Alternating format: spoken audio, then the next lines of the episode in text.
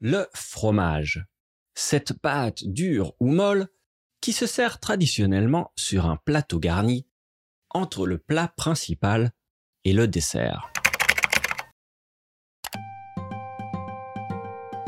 On peut aussi le servir fondu, en sandwich ou simplement grignoter tout seul.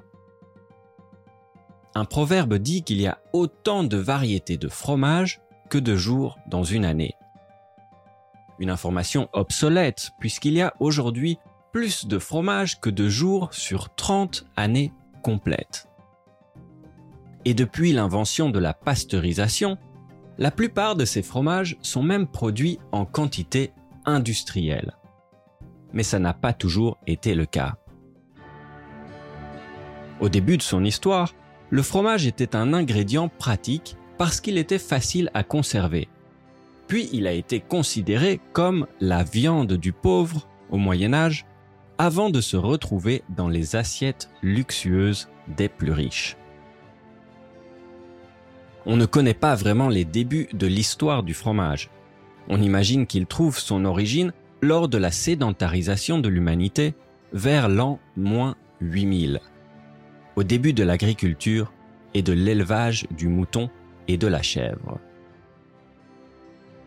très pratique, il sert rapidement de nourriture en temps de guerre.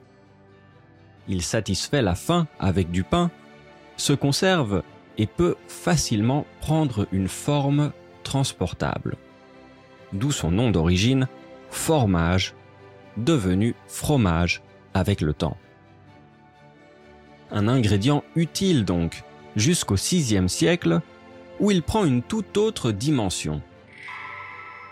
Saint Benoît de Nursie, un religieux, fonde le premier ordre de moines en Italie, appelé les bénédictins.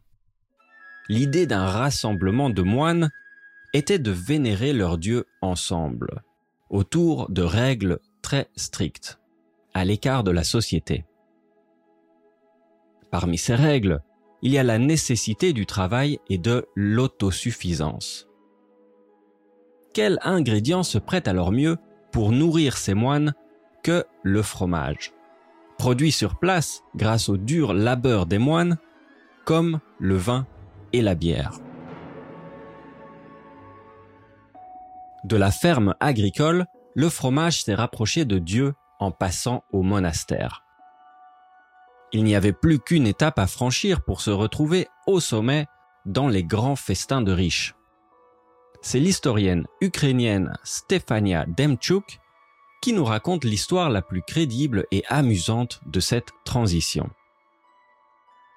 Pour la comprendre, il faut aller chercher du côté des dictons populaires. D'abord en Italie, il y a le vieux proverbe Ne dis pas aux paysans combien le fromage est bon avec les poires. Puis en France, au XIIIe siècle, on dit que jamais Dieu n'a fait un mariage aussi réussi que celui de la poire et du fromage. La poire, considérée comme un fruit réservé à l'élite sociale, serait donc la complice du fromage. L'association de ces deux ingrédients était considérée comme idéale dans la noblesse du bas Moyen Âge. Alors que le fromage fermait l'estomac, la poire servait à l'élimination rapide du repas. Question. Quel fromage vous aimez le plus? Avec quels autres ingrédients ou boissons préférez-vous le servir? Que veut dire l'expression en faire tout un fromage? Le fromage, c'est la viande du pauvre ou le délice des dieux? Quelle place a-t-il dans la culture?